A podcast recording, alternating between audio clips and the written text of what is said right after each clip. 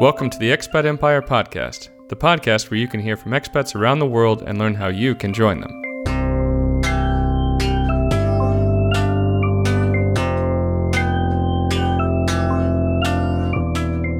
Hi, everyone. Thanks for joining us today on the Expat Empire Podcast. Before we get to the interview, I want to remind you that we're offering a free consulting call to anyone interested in moving abroad. Whether you're thinking about retiring somewhere warm, starting an international career, or becoming a digital nomad, we're ready to help you think through the next steps in your journey. Send us a message at expatempire.com to schedule your call today. With that said, let's start the conversation. Hi, Georgia. Thanks so much for joining us today on the Expat Empire podcast. Yeah, thanks for having me. Yeah, it's it's awesome to be able to talk to you in this context. Uh, of course, we we worked together here in Portugal for a bit, but you've already moved on to new places, and of course, had plenty of international experiences before then. So excited to hear all of it put together, even for myself, let alone for the audience today. Yeah, thanks. No, excited to to chat about all of it. It's one of my favorite topics. Absolutely. So, if you could just start us off by telling us a bit about where you're originally from, where around the world you've lived so far, and where you're currently living, that'd be great. Yeah, so I I am American, um, but I was actually born in England. Um, I grew up partially in Cuba and Germany, and then ended up spending my teenage years in the deep south of the US. Uh, I have also lived in Scotland and Thailand, Portugal, and now I have returned back to Germany and I'm living in Munich. Okay, awesome. So a lot of stuff to unpack there. And I think a good place to start would be how did you have such a sort of international uh, journey, even growing up at a young age, and especially being in places like Cuba. That's quite interesting. Yeah, so I was very fortunate um, that my parents they worked for the U.S. Department of Defense, uh, but they worked as civilians for the U.S. government. So my father was an art teacher for the military schools, and my mom was an Air Force librarian. So it's really kind of the best of both worlds because active mil- active duty military personnel, they have to move every two years. Uh, they don't get a choice of where they want to go. But when you're a civilian, you can you can live in on that base for as long as you want. Um, and actually, you don't live on base. You have to live off base in the country with all the locals. So that way, you get to have a really good international experience. But the U.S. government pays for you to move around.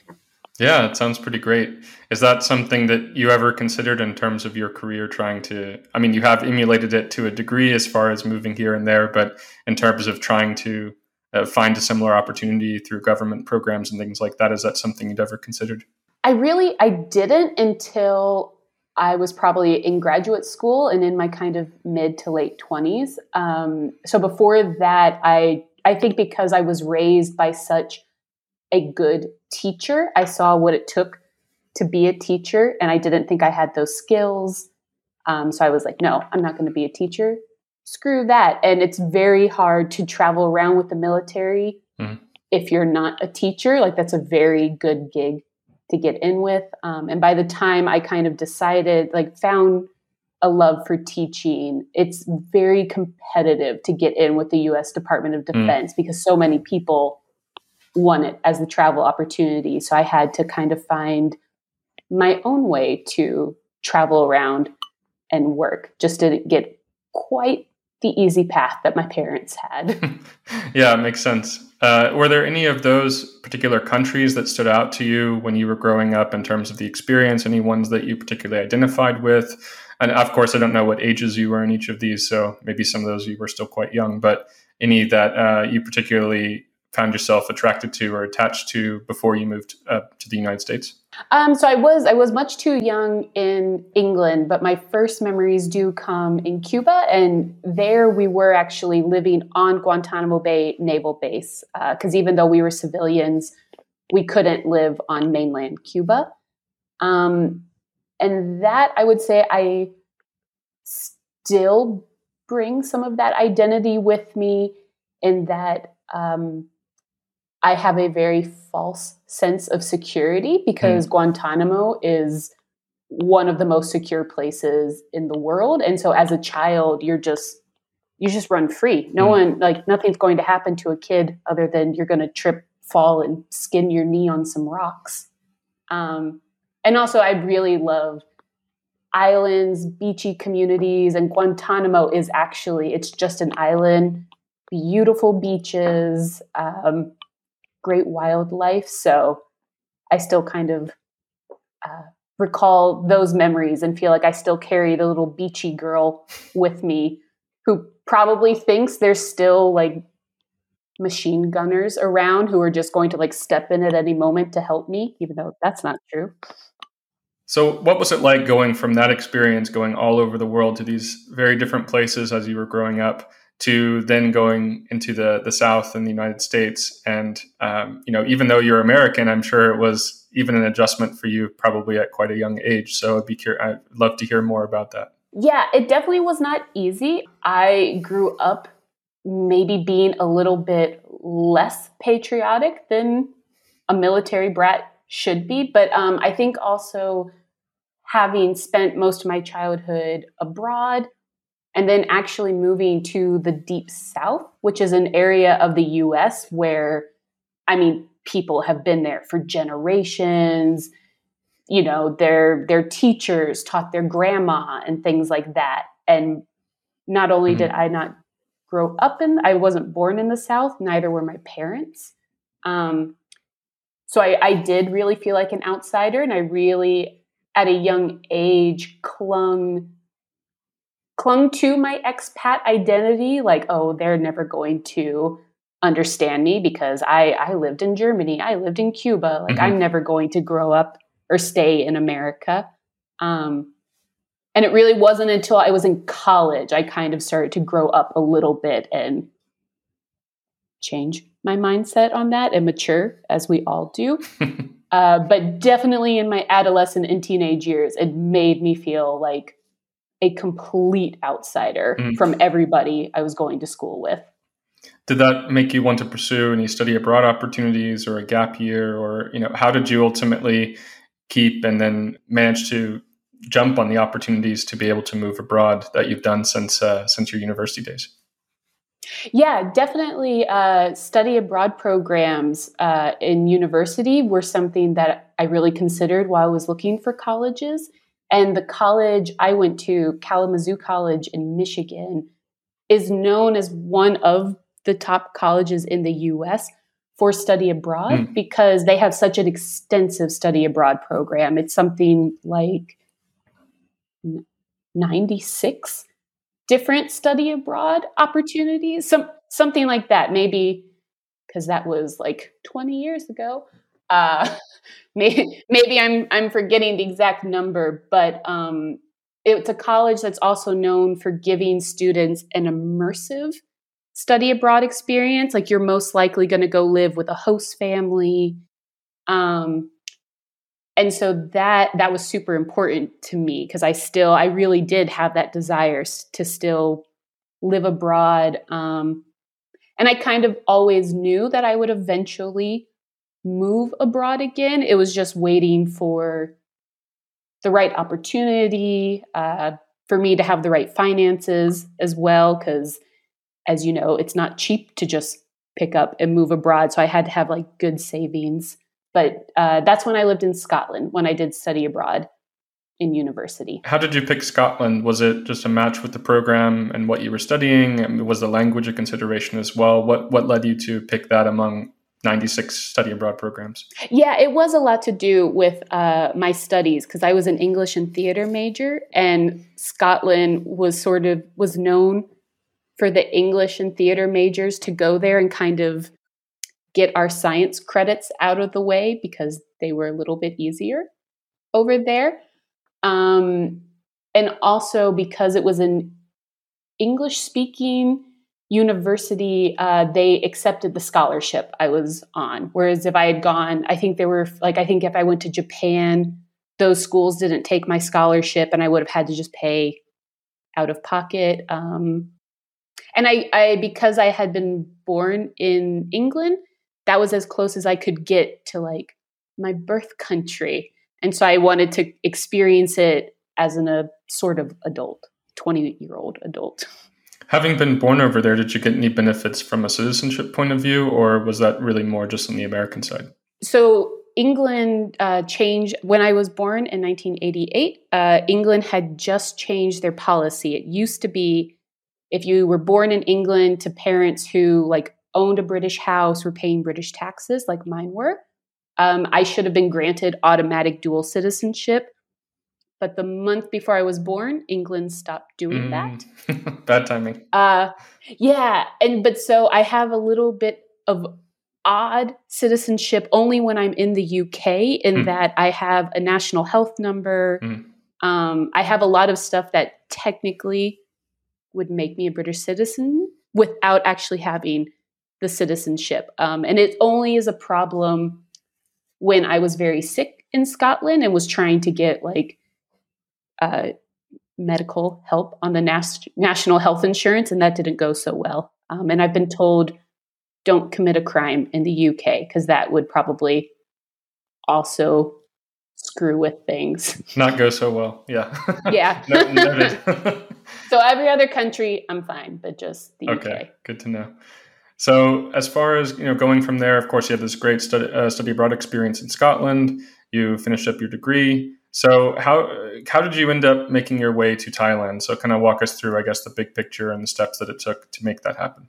Uh, so I always wanted to move to Asia just because I had never been there before. Um, my my sister had been there, but no one else in my family had ever gone, and so it was just sort of a place I didn't know many people, and it just felt very different. And I, I do like pushing myself out of my comfort zone. And that felt like the ultimate push myself out. Um, so it was something I had always thought of since I was at Kalamazoo College, really. Uh, and then I, I went and I got some work experience in Chicago. I went to graduate school.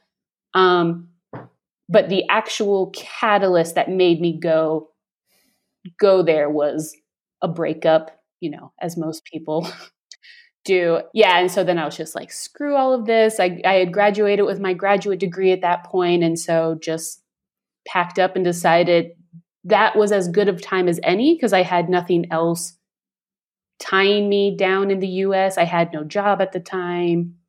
So it felt like a good time to take that leap. Um, and I really wanted Thailand because, especially Bangkok specifically, because it felt like a city that was sort of the best of both worlds, where I would feel like I really was in Asia, but it wouldn't feel like hyper westernized, so that I would just feel like I was in like a New York City or something. I kind of felt like maybe moving to Seoul, South Korea wouldn't have felt too different uh, from other cities I had been to. Uh, but Bangkok seemed to have a good a good blend and it had a good transportation system which for a single woman moving by myself was important to me so that I can always get home at night whenever I want to. So you have those sort of expectations as to what the life would be like there, how you know it would be sort of different enough from home and give you that uh, you know push outside of your comfort zone. So did you find that to actually be the case? What was your experience like from your expectations to what it was actually like there on the ground in those first months?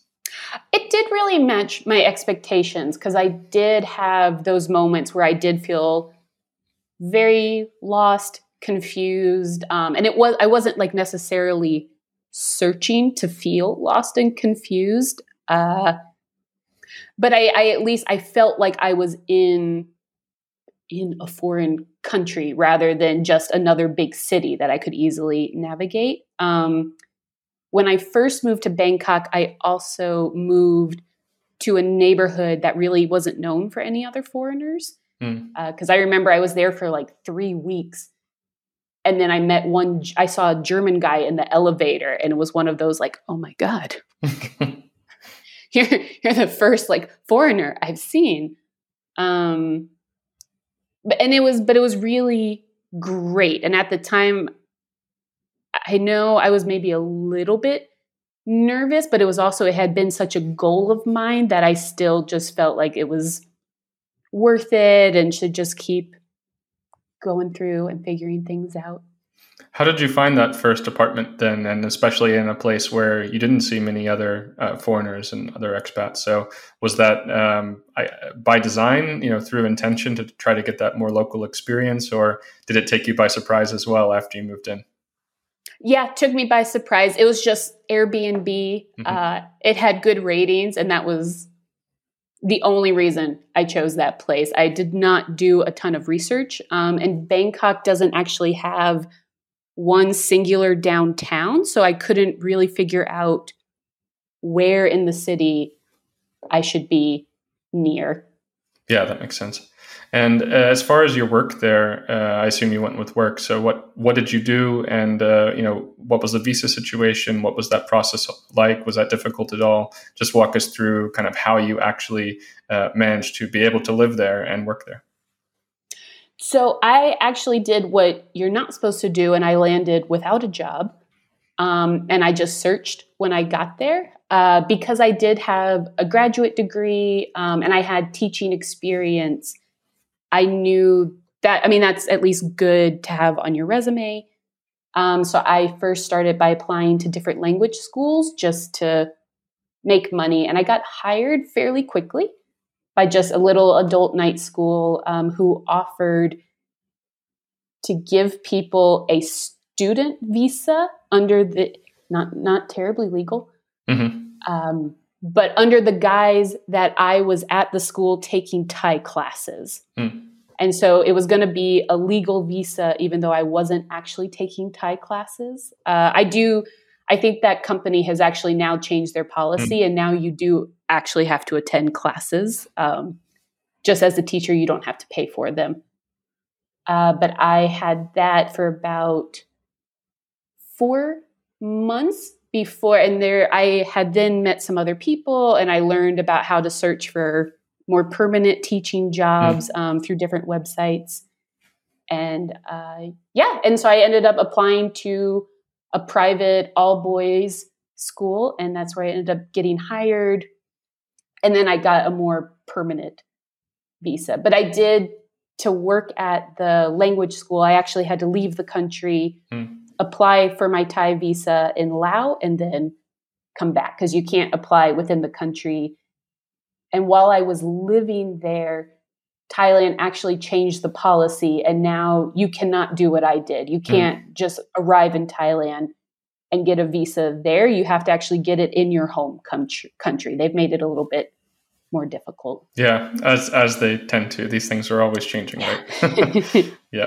So there was a couple things that came up there that were uh, some interesting threads that I'd like to pull on a bit. So there was this notion of studying Thai, and of course that was more, you know, from the standpoint of being able to qualify for the student visa and, and, maybe you didn't actually end up taking those courses but did you manage to pick up any of the language and how important was it for you to be able to speak it to be sort of successful in terms of your i mean your career but also your life there personally?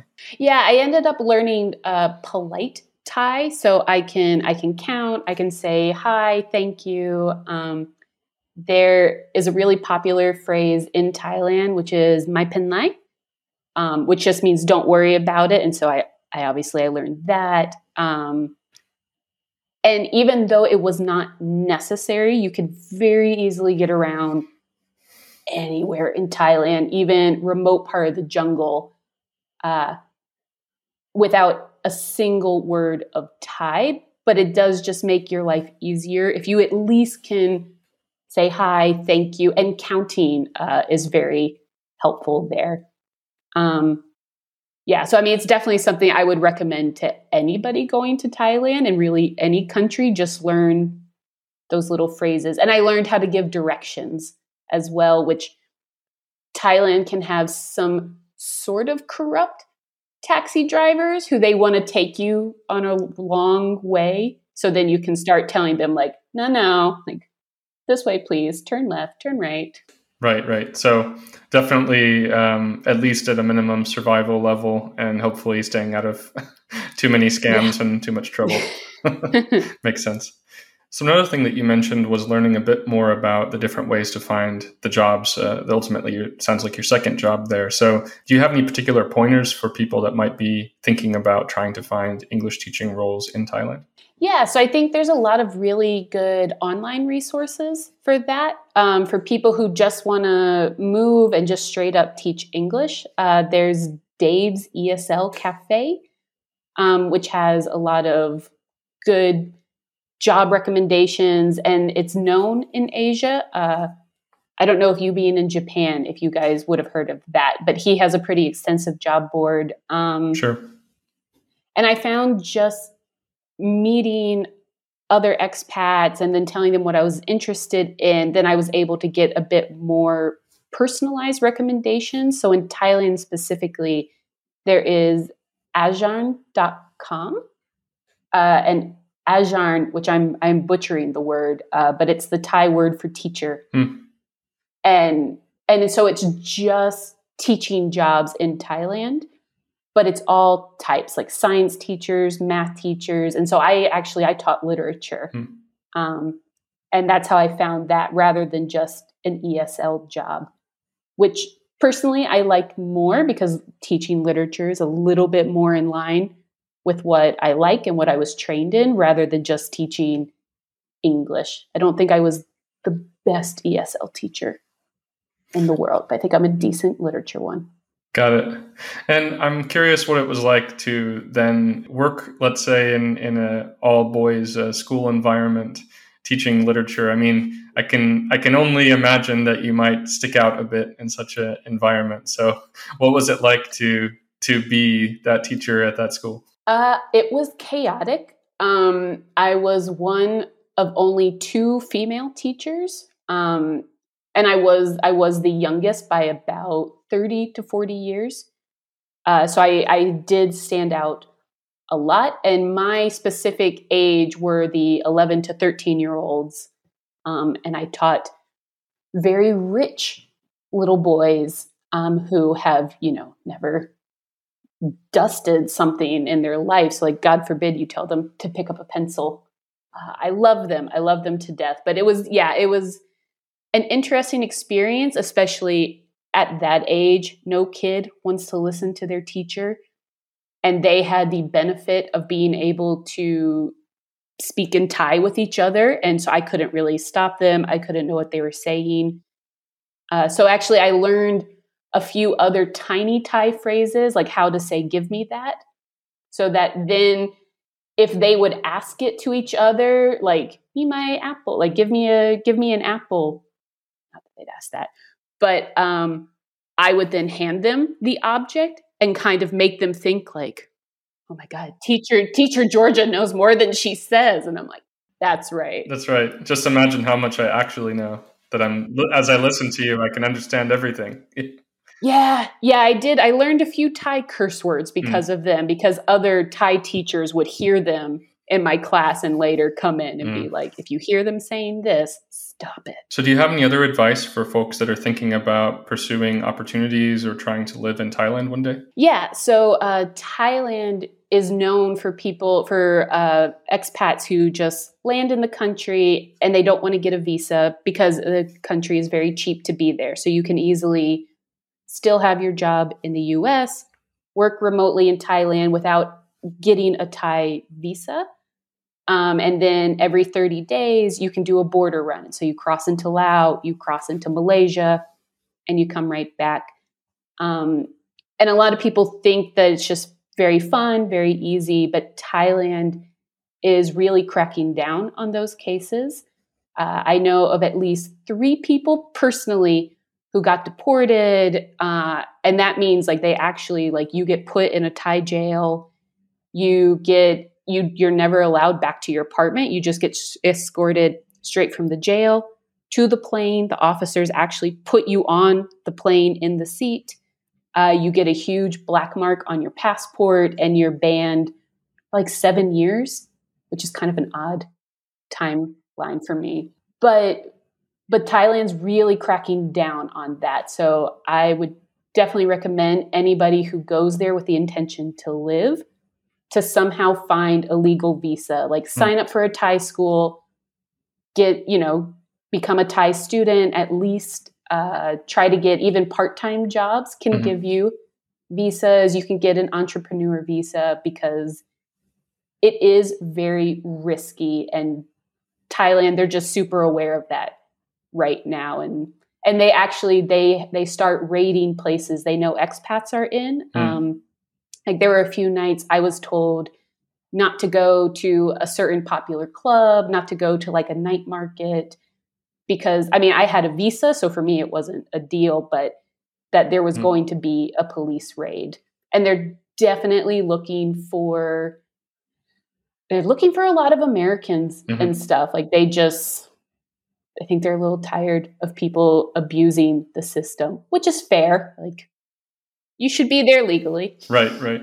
No, it's a great point, and I think a lot of the message that is you know spread online is how easy it is just to jump out of the country, come back in. You don't have to worry about things, but I I would strongly agree that it's just better to try to cover your bases there. And I mean, for the digital nomads out there that are trying to do this, I mean, best of luck. But also, there's plenty of other countries to visit. So if you do decide yeah. that you want to settle down, uh, hopefully you can find a good long stay, long term visa but otherwise uh, maybe keep keep the travels going. But you know just be respectful of the fact that they do have their policies and systems and there for a reason.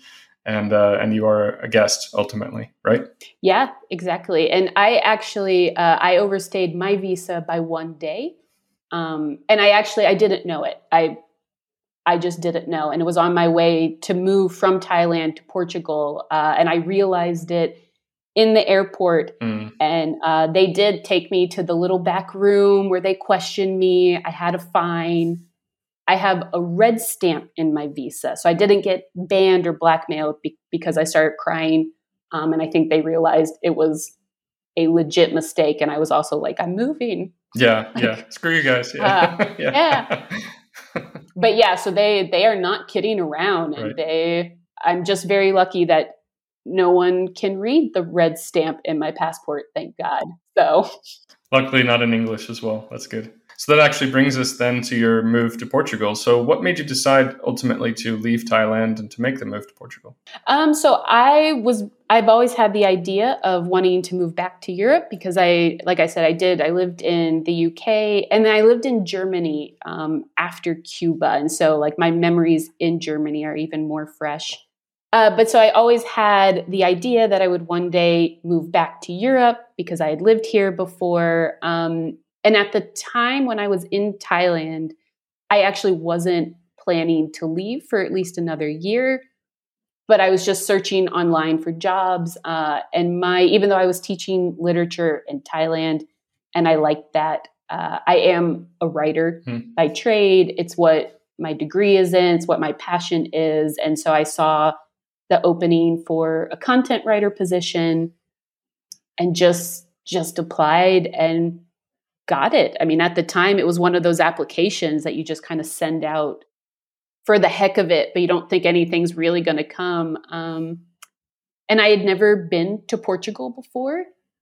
Uh, but again, like I mean, that was it was such a great opportunity, uh, and I figured moving to Europe any other way, I would have had to have started, I don't know, writing about toilets somewhere in some tiny town. And so this was a much better fit. So I just decided to pack up and go and not miss the opportunity. Yeah, I think it's a good way to do it. And of course, being open minded and flexible when opportunities come your way.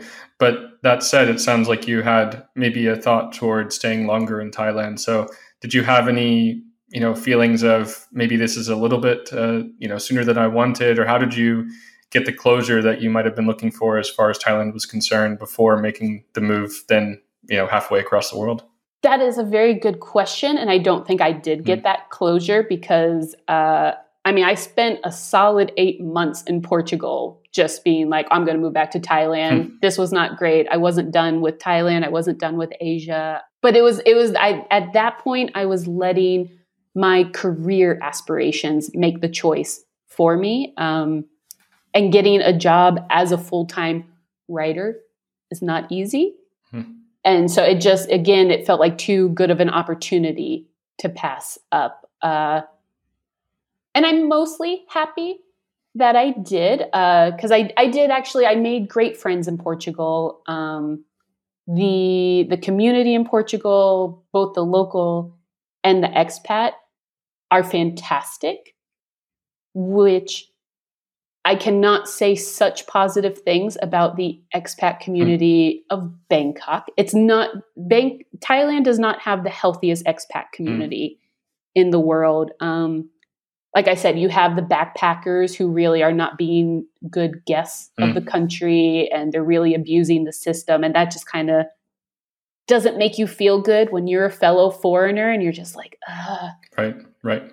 Um, yeah, so I just I, I let the career make the decision for me, and I'm I'm happy that I did. What was it in those first eight months that made you think, uh, you know, I'm maybe I should go back? And what was what were those those things that made you feel that way? And was there anything in particular, or a certain event, or was it just time passing that made that feeling pass as well? Well, it is very easy to be in Thailand. Um, like things especially Bangkok. I mean, such a city of what, 8 million people, I think. So things are open 24 7. Mm-hmm. Like at any time of the day, you can get anything you need. Uh, you can so easily, hi- like, wave down a motorcycle taxi, zip where you need to be. Um, the food. The food is amazing and it's everywhere on the street. You actually, it's very rare to cook in Thailand. Most people don't have a kitchen hmm. um, because the street food is just so cheap and it's available again all hours of the night. And so moving to Portugal, ju- I mean, it sounds so spoiled of me, but it just, it wasn't convenient anymore. Like shops close. Um, taxis are more expensive. It's not just like, you know, 20 cents to take a motorcycle a few mm. miles, public transportation, stops. Um, and actually, compared to Thailand, I know Portugal is a cheaper place in Europe, but it not compared to Thailand. Mm-hmm. So it suddenly it felt very expensive. Uh, my apartment in Portugal was the most expensive apartment I've had in my life. Hmm. and I lived in I lived in Chicago for four years. Hmm. Um, but my tiny apartment in Portugal was almost twice the amount what I paid in Chicago. So things like that, and I don't. It was just uh, there's still Thailand still felt a bit more exotic. Mm-hmm. Like I hate to use that word, but because you've got the jungles, the beaches, uh, you can easily hop on a plane and be in Cambodia Where's, you know, Portugal? You have beaches and mountains too. Beautiful, but you know, there's no elephants in those mountains. There's no like a monkey trying to steal your cell phone. Yeah, Thailand does definitely feel more off the beaten path, let's say. So you've moved to another country now, Portugal, and you're also being able to work and, and of course, write now in English uh, for your job. So did you find it easy to adjust language wise as well? Was English fine, or did you find it sort of helpful or necessary for you to learn Portuguese while living in Portugal? I found English was okay, but I found learning Portuguese to actually be more necessary than when I had lived in Thailand. Like in Portugal, uh, my at the time, like my banking app wasn't in English. Uh, my phone app to like pay my cell phone bill was not in English. Um, for my first two months there, a coworker of mine actually would pay my cell phone bill for me, and then I would transfer her the money, mm. or actually, I would I would hand her cash because um, I just I couldn't figure it out. Um, all of the legal documents were all in Portuguese, whereas in Thailand, I think because it's a language that you can't even like Google with, mm. we call them Roman letters. Mm-hmm. Um, I think they don't expect you to be able to speak Thai, to do anything in Thai. Whereas I think Portugal is a little bit more on the mindset of you can spell, you can Google.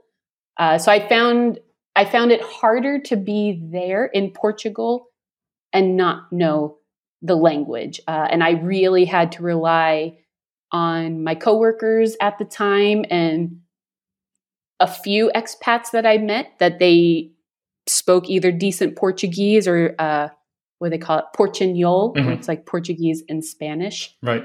But by myself, it was definitely more difficult. So you also moved to Porto. So how did you like the city overall? And given that you probably traveled to other cities around Portugal as well, how would you kind of compare and contrast it to those other cities? I did. I really liked it. Um, I do think Porto, though, is somewhere you have to live for a little while to really like. And I'm I'm saying this as somebody who I love major cities. Like again, Chicago, Bangkok, London. Like these these places speak to my soul.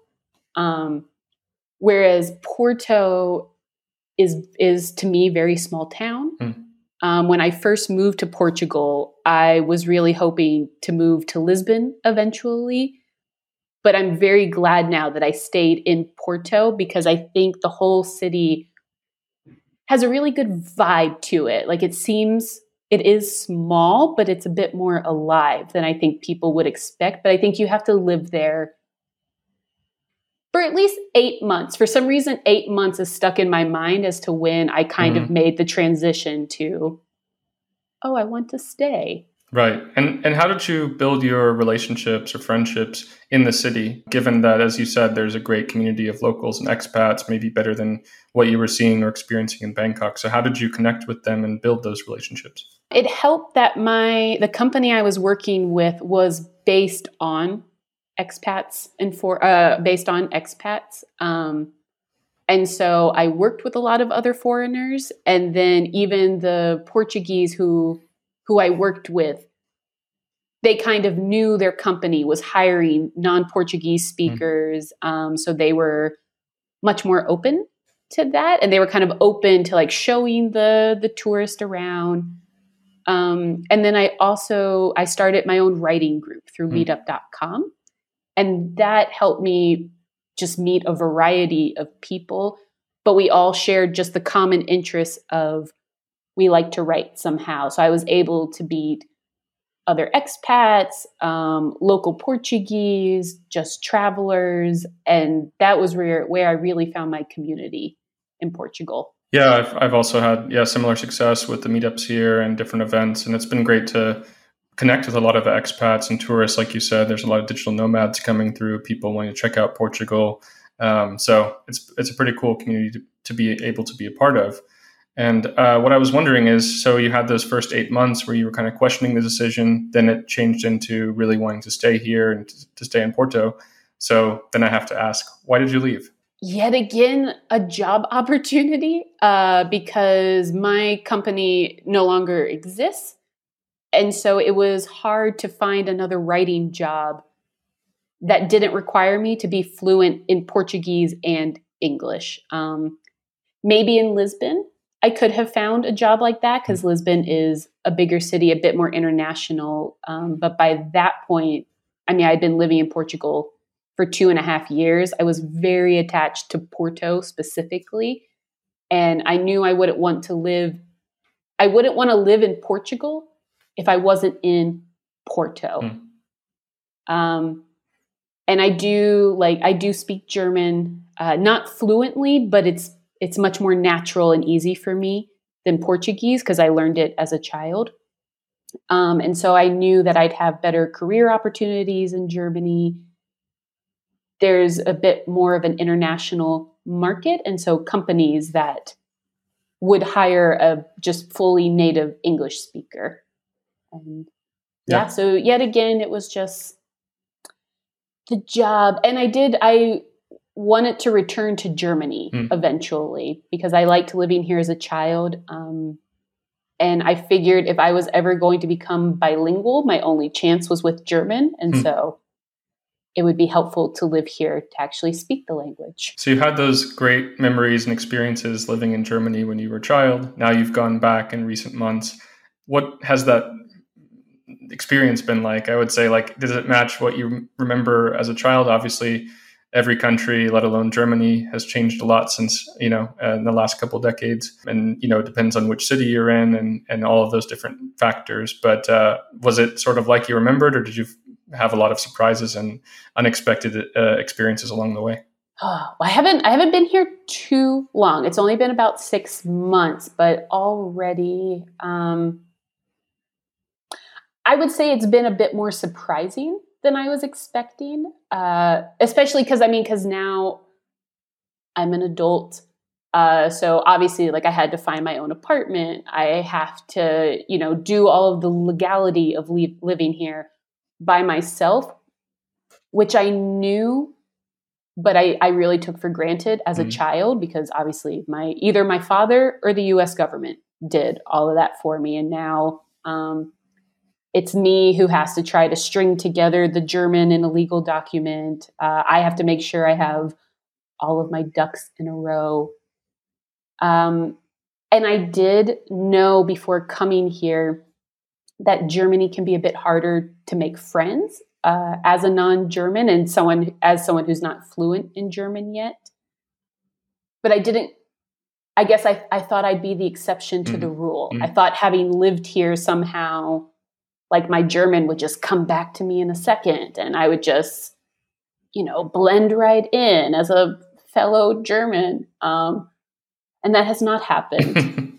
and that is definitely taking me a little bit of time to get used to and to kind of suck up uh, because it is it is a foreign country so it's customs languages i have to get used to but at the same time it's not foreign to me like it's still familiar right uh, i tell people i compare it to a, a children's song that I knew. And so now when I hear it, I know the tunes and I kind of know the beat, but I've forgotten the words. Mm, right. Yeah. And that's how Germany feels. yeah. And I can only imagine that some of those challenges and difficulties that you're experiencing now are just sort of increased and exaggerated because of this pandemic situation. So, what was it like to make a move in the midst of all of this? It was very stressful when I when my boyfriend and I first came here um, actually, Germany was closed to Portugal. Um, I think it's when the Delta variant was first starting to come up, or one of the variants. Um, and so Germany closed down hard to Portugal. So we actually had to go to Spain for about 10 days and then get into Germany.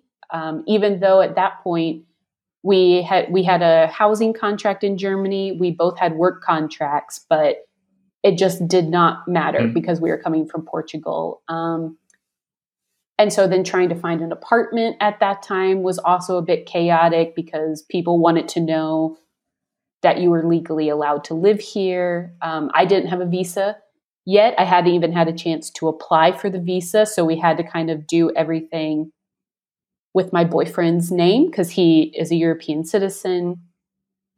Uh, yeah, and just nothing was open. So we came here and it didn't really feel like we were living here because we couldn't go to restaurants, mm. we couldn't go to museums, and we just absolutely nothing. So it just sort of felt like we were on a really long, kind of boring business trip. uh, has it felt better in the the ensuing months. I guess things I assume have opened up there as they have here in Portugal. So hopefully it's looking a bit better and more friendly and, and open, and you're able, able to experience more today. But when did that sort of take place, and how has your life changed since that first move? Honestly, only in the past month. Um, had we had this talk in August, I probably would have been a bit more negative because things are opening, but actually meetup groups still were not mm. meeting in person. And my my job itself is still remote, mm. um, even though my office is in Munich.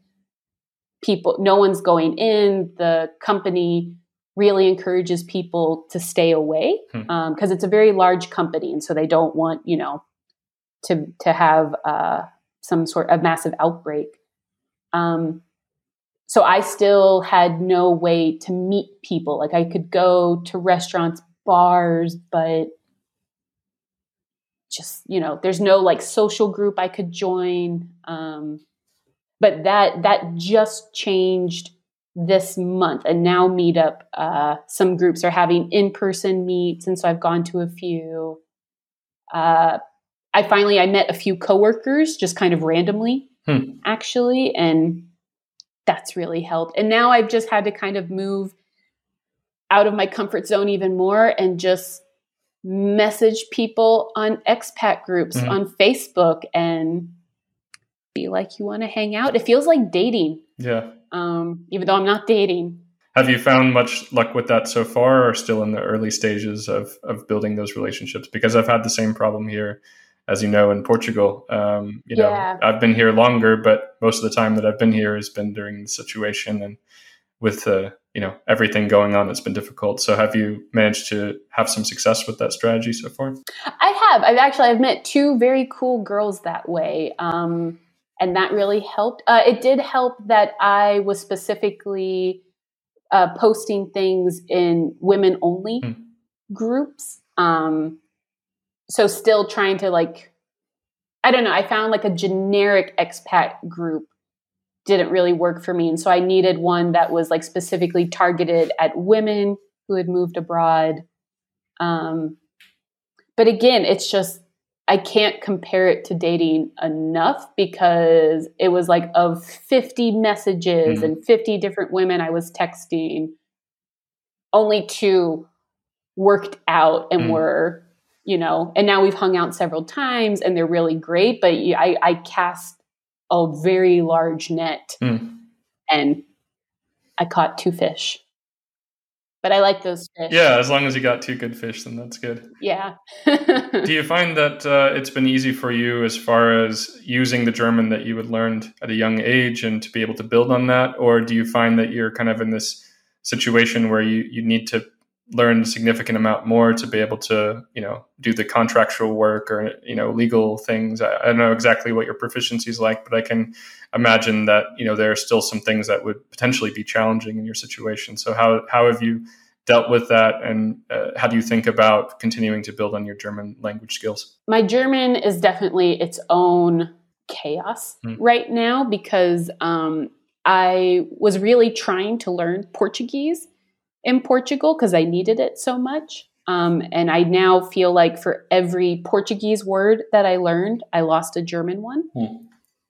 So now I I find my mind has started to to try to revert to Portuguese and then it'll try to fill in weird gaps with German. So I I speak I speak what I have been calling uh, Deutsche Geische, um, which really confuses people because especially if I have a mask on, Mm. I mean, I just I look German. My last name is German, um, so people get very confused why I just start randomly speaking Portuguese at them.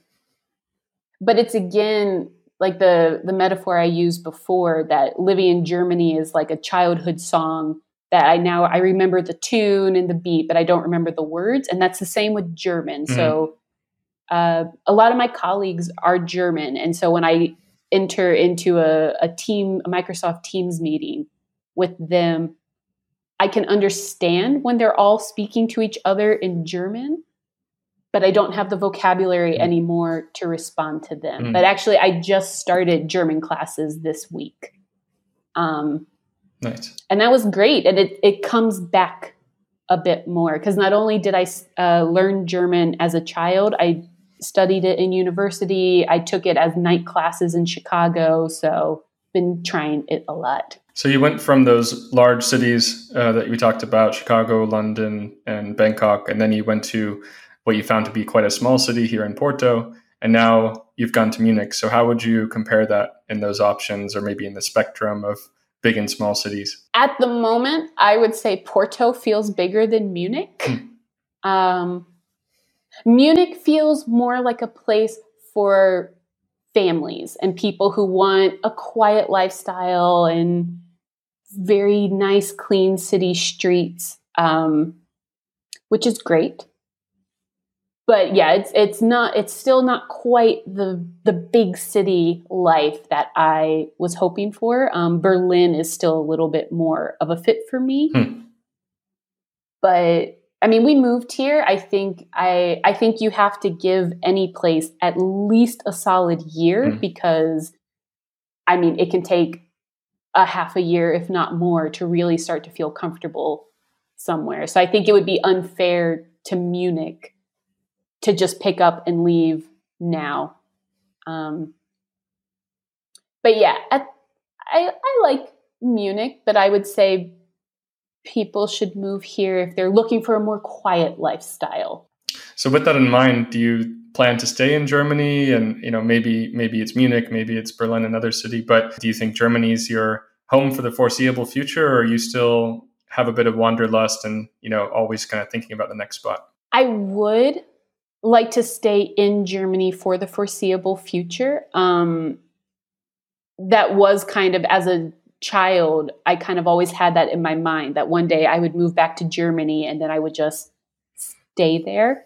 Um, but even though we've only been here for six months, I'm kind of, I don't letting myself off the hook mm. that it might not be the fit I thought I would be, or I thought it would be. Mm-hmm. Um, because yeah, it is it is hard to be in Germany. Um, it is it's a bit more rigid. Uh, the visa process is certainly just driving me up the wall in ways that none of the others quite did. Um, yeah, so but I think if Munich doesn't work, then I would want to go and try Berlin for a year. And then if Berlin doesn't work, then screw it, move somewhere else. But would at least like to give it two years. Yeah, yeah, that sounds reasonable. Do you have any other countries that are on your bucket list as far as places that you'd like to try living in the future if you could? Oh, it's a pretty big list. Um honestly, I would really like to move to Japan. Um, I was only in Japan for about two weeks and I just loved it. But I think I I do know I think it's another country similar to Germany in that there's like a lot of red tape you have to cross. Uh, I believe you do actually need to know Japanese in order to live there and work there. So I'm aware that that goal might not work. Um, but I would really like to move to the UK again. Uh, Iceland is also mm. a little bit on my bucket list because nice. uh, my parents lived in Iceland for mm. about four years, I think, and so I think it would be a unique place to live. But yeah, my the list of places I would want to live is very, or that I would consider living, is very broad. uh, I more have to look at the list of places I wouldn't live, and right. then that kind of narrows it down. That's a good way to look at it, and I think a, a great outlook and uh, definitely inspiration for our listeners as well. So, wrapping up our conversation, it'd be great to know where our listeners can find out more about you and what you're up to, whether that's on social media or websites or any meetups you have going on right now. Yeah, so right now I I don't organize any meetups anymore. Unfortunately, um, I gave a, I gave my nice little Porto group away, uh, but they can find me. I have a website georgianap.org because georgianap.com was taken. um, and so that's that's my blog that has links to my social media sites, my portfolio. Uh, I still do a lot of my own personal writing, so they can kind of read about different travels there. Awesome. Well, thanks so much again, Georgia, for your time and for sharing your inspiring stories. Look forward to keeping in touch and see where you land in the future, especially if it's Iceland.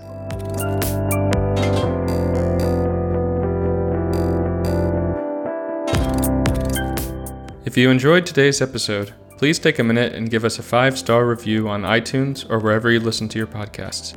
It helps new listeners find us and lets us know that we are putting out content that you appreciate. You can quickly find out where and how to rate us at ratethispodcast.com slash expatempire. If you know anyone who would appreciate this podcast, please tell them about it so we can continue growing the global expat empire community. Keep up to date on new Expat Empire podcast episodes by pressing the subscribe button in the podcasting app of your choice. You can also visit expatempire.com and sign up for our newsletter to get our free ebook, Top 10 Tips for Moving Abroad, right now. We are also on Facebook and Instagram at Expat Empire, so be sure to follow us there. We are currently offering free consulting calls to discuss your moving plans and how Expat Empire can help you to achieve them. Please visit our website to schedule your call today. Thanks for listening, and stay tuned for the next episode in the coming weeks.